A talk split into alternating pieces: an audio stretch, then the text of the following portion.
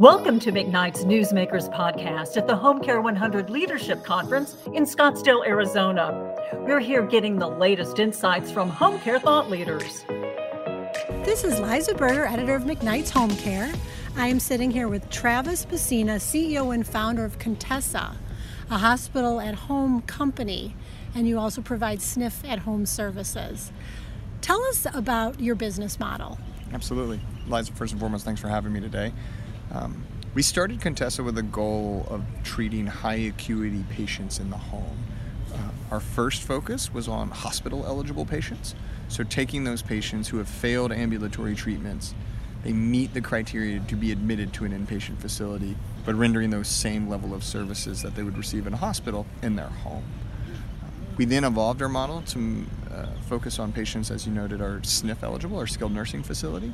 So think of a higher acuity patient that absolutely needs to be admitted. Someone that's having an acute MI, they've had a stroke, they're recovering from a surgical procedure. But instead of discharging that patient to a skilled nursing facility, we can bring them home and replicate those intensive therapy services they would receive in a SNF in their home. And then lastly, our third core model is to treat patients that need palliative level services. So those that are chronically ill, they're never going to recover from their um, condition that they have, but really providing um, the comfort treatment that they need to manage that long term illness. You uh, somewhat recently were acquired by Amedisys, one of the largest home health companies. How is that partnership working out? As a former M&A uh, transaction individual, it actually has gone shockingly well. Um, you know, you always have to think about the things that are said, and sometimes dynamics change and result and uh, a different way of handling things. But the Amedisys leadership team and the entire organization has really embraced Contessa. I think first and foremost, they were extremely respectful of our culture and, and ensuring that we maintained that culture. Um, secondly, they understood and respected the fact that they are not in our business. So they didn't try to come in and tell us all the things that we should do differently because they just don't understand that business. But they knew that it was something that could really improve and enhance uh, the offering of Amedisys. And lastly, what I'd say is uh, they're committed to the strategy. They continue to invest in our company and our segment, uh, and they're looking for it to become, you know, now it's a third standalone segment. Uh, they're looking for it to become a pretty considerable part of the organization in the future. So we're excited about that opportunity. Can you tell me more about that growth trajectory? How many markets are you in now, and where are you projected to be?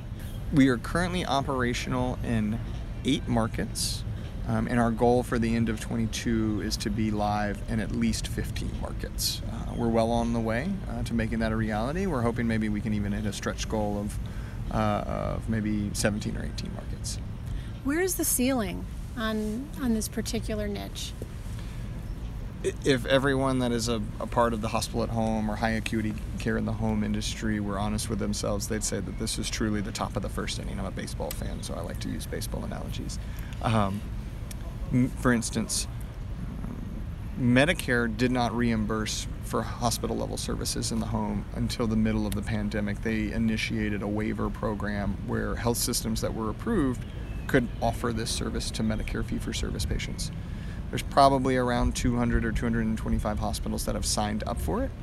But CMS released a report um, in a periodical that noted there had only been about 1,800 patients treated. So it is very, very early days.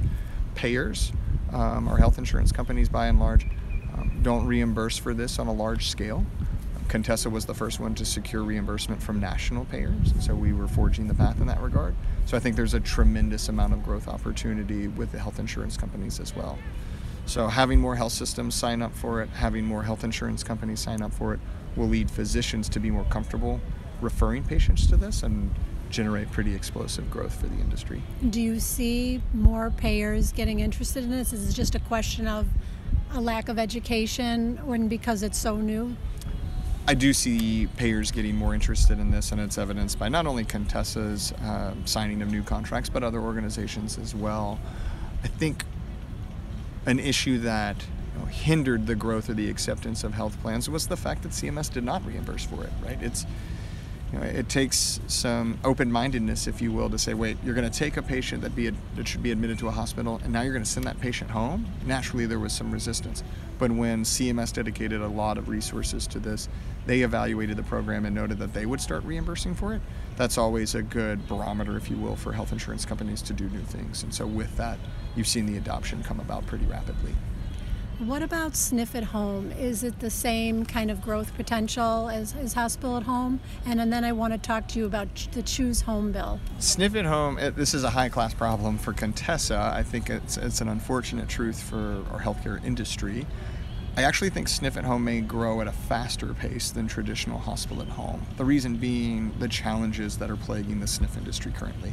Right now, we're hearing from pretty much all of our partners they are having tremendous issues discharging patients to SNF for various reasons. The SNFs don't have adequate staff, they have really stringent COVID protocols, and because of that, patients are sitting in their hospital beds for unnecessarily long lengths of stay.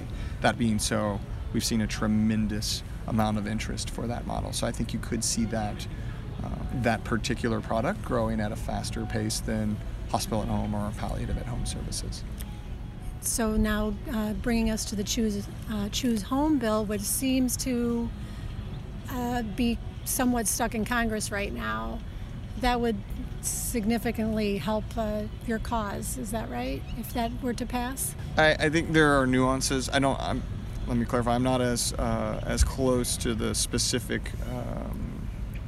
Elements of Choose Home. I'm familiar with the concept in nature. I think obviously having that type of legislation would be great for organizations like Amedisys and Contessa. Um, the, as they say, the devil's in the details. Right? When we talk about SNF at home patients, and since we predominantly work with Medicare Advantage payers, we being Contessa, the requirements for a patient to be discharged to a SNF are different than the requirements for a Medicare fee for service patient. And Medicare right now uh, Medicare fee for service, you need to stay in a hospital for three days. If you do that, then you can be discharged to a SNF. Medicare Advantage plans have much stringent clinical requirements. Um, and so our clinical model is not 100% aligned with the Choose Home, but I think overall that program obviously could be beneficial for the industry. Well, thank you so much, Travis Messina. This was a real pleasure, and I hope to talk with you again. Likewise. Thank you, Liza. I appreciate it. Thanks for listening, and be sure to listen to our other podcasts from the Home Care 100 Leadership Conference in Scottsdale, Arizona.